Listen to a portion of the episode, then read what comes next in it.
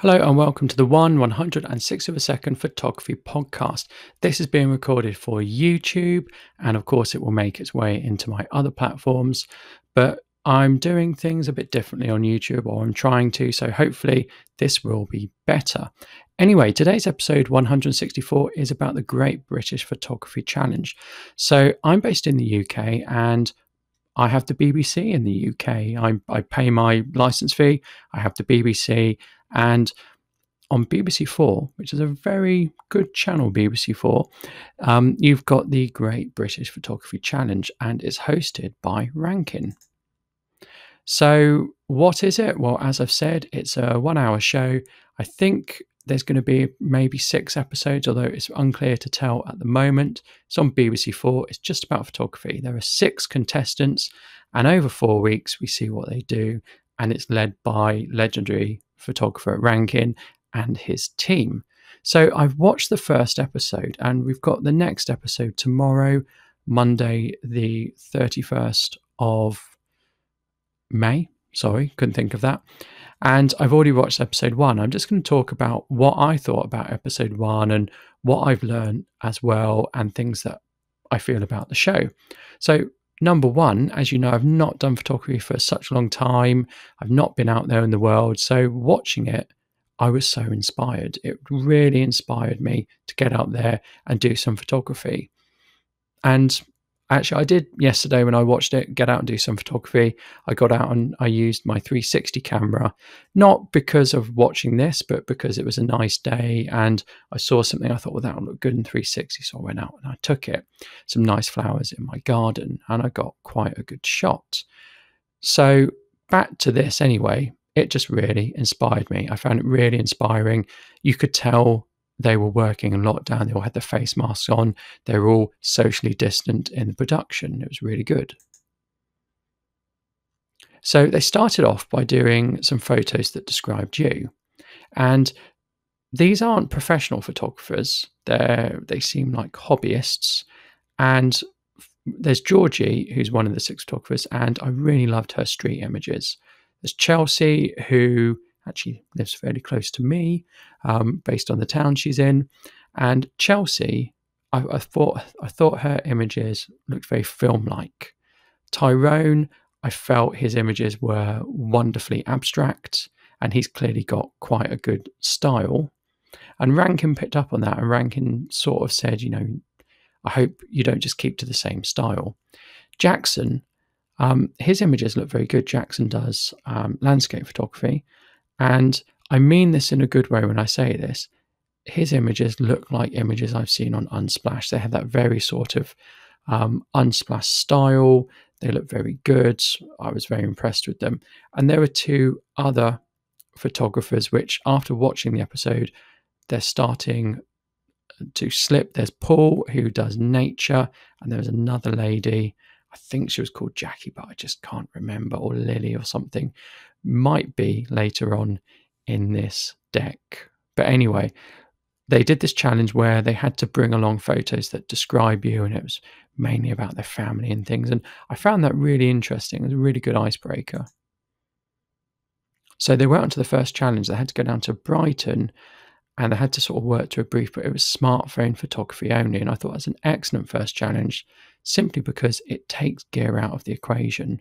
Doesn't matter if someone's got a DSLR or a certain lens, doesn't matter because they had to use their smartphone. It's a great democratizer, as Rankin said. And everyone there, you could tell, had a good mirrorless or DSLR camera. And they're sort of a bit concerned about using their smartphone. So, anyway, I saw the images, and the image that I felt was the best, I think, came from Jackson. And Rankin said that, yeah, it's all right, it's nothing great. And he, I, could tell he was quite taken back by that. But I think that was a really good first lesson. And the thing I've taken away from this show is Rankin's tagline, which is make the ordinary extraordinary. And that's something I'm going to try and do in my photography. I'm going to look at things that are ordinary and I'm going to try and change how it's seen so it's extraordinary. And I've never thought about that before. Another one of one of his helpers said there's the creator, there's the context, and there's the community.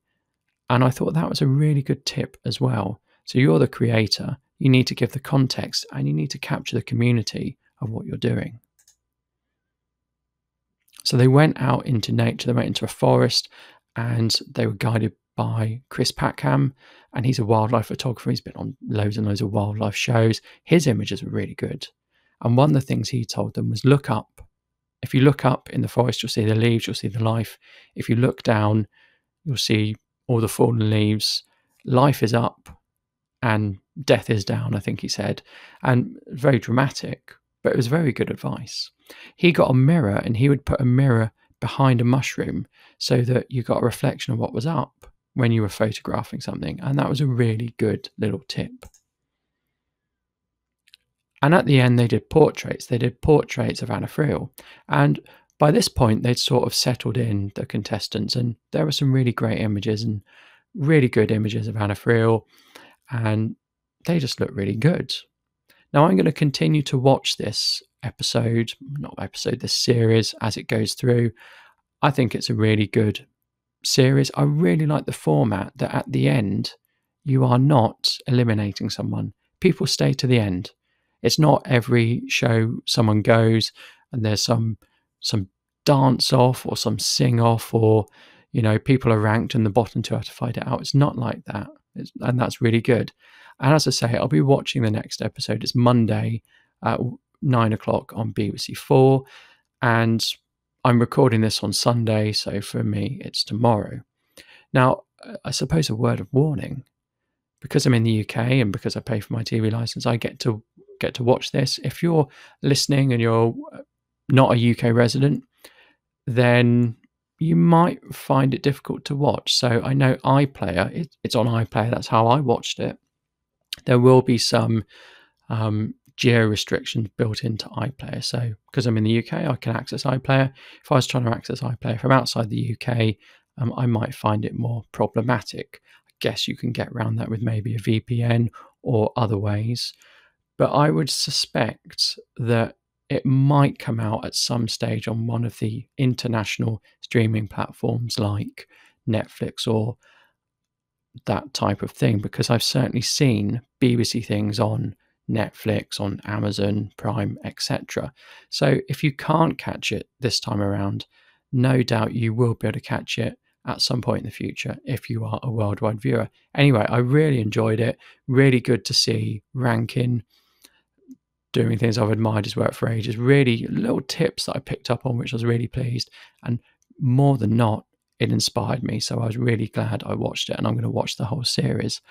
Thank you very much. And let me know what you think of this new YouTube look. Thank you and goodbye.